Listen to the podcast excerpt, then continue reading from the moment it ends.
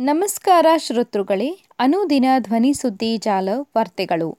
ಓದುತ್ತಿರುವವರು ವಾಣಿಶ್ರೀ ಕುಲಕರ್ಣಿ. ನವೆಂಬರ್ ಮೂರು, ಗುರುವಾರದ ರಾತ್ರಿಯ ವಾರ್ತೆಗಳ ಮುಖ್ಯಾಂಶಗಳು. ಪಾಕ್ ಮಾಜಿ ಪ್ರಧಾನಿ ಇಮ್ರಾನ್ ಖಾನ್ ಮೇಲೆ ಗುಂಡಿನ ದಾಳಿ, ಆಸ್ಪತ್ರೆಗೆ ದಾಖಲು. ಕೆಂಪುಕೋಟೆ ದಾಳಿ ಪ್ರಕರಣ, ಲಷ್ಕರ್ ಉಗ್ರಕ್ಕೆ ಗಲ್ಲು ಶಿಕ್ಷೆ, ಸುಪ್ರೀಂ ಕೋರ್ಟ್. ಬೃಹತ್ ಹೂಡಿಕೆದಾರರ ನೆರವಿಗೆ ಪ್ರತ್ಯೇಕ ಪ್ರಾಧಿಕಾರ. ಸಂಪುಟ ಸಭೆ ಅನುಮೋದನೆ.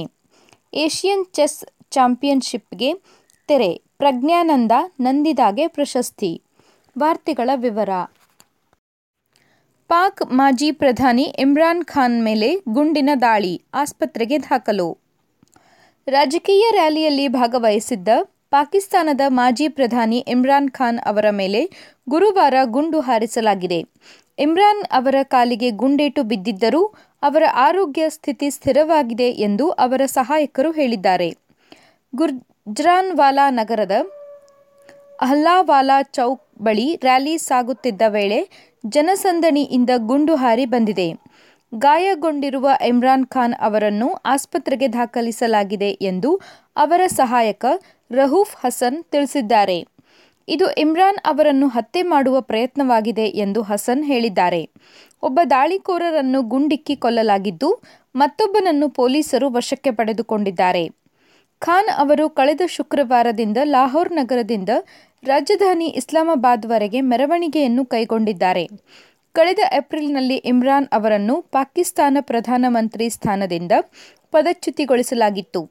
ಇದಾದ ನಂತರ ನಿರಂತರ ರ್ಯಾಲಿಗಳಲ್ಲಿ ತೊಡಗಿರುವ ಇಮ್ರಾನ್ ಚುನಾವಣಾ ಪ್ರಚಾರವನ್ನು ನಡೆಸುತ್ತಿದ್ದಾರೆ.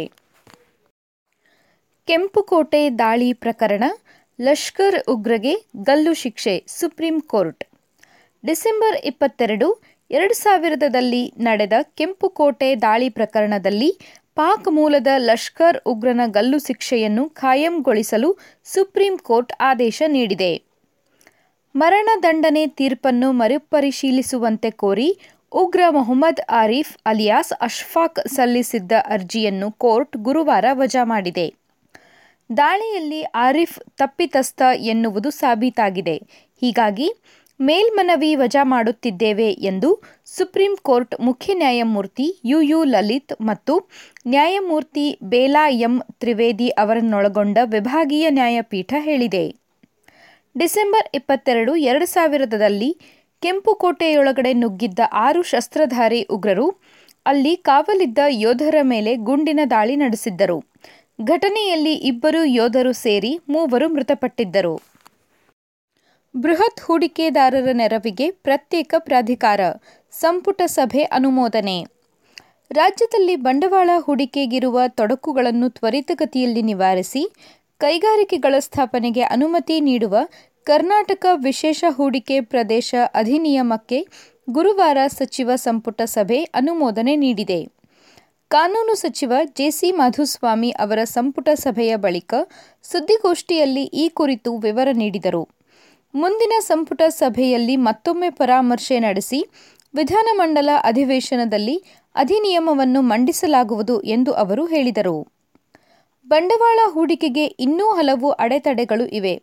ಇದರಿಂದಾಗಿ ಹೂಡಿಕೆದಾರರಿಗೆ ತ್ವರಿತಗತಿಯಲ್ಲಿ ಅನುಮತಿ ಸಿಗುತ್ತಿಲ್ಲ.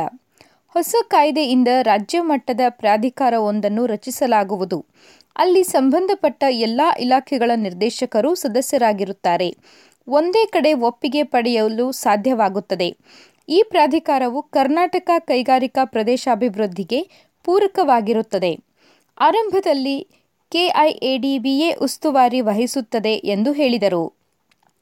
ದೊಡ್ಡ ಪ್ರಮಾಣದ ಬಂಡವಾಳ ಹೂಡಿಕೆ, ವಸಾಹತುಗಳ ಸ್ಥಾಪನೆ ಅವುಗಳ ಕಾರ್ಯಾಚರಣೆ, ನಿಯಂತ್ರಣ, ನಿರ್ವಹಣೆಯನ್ನು ಪ್ರಾಧಿಕಾರವೇ ನೋಡಿಕೊಳ್ಳಲಿದೆ. ಎಲ್ಲೆಲ್ಲಿ ಬಂಡವಾಳ ಹೂಡಿಕೆ ಮಾಡಲು ಸಾಧ್ಯವಿದೆ ಎಂದು ಜಾಗವನ್ನು ಗುರುತಿಸುವ ಜವಾಬ್ದಾರಿಯನ್ನು ಪ್ರಾಧಿಕಾರಕ್ಕೆ ನೀಡಲಾಗುತ್ತದೆ.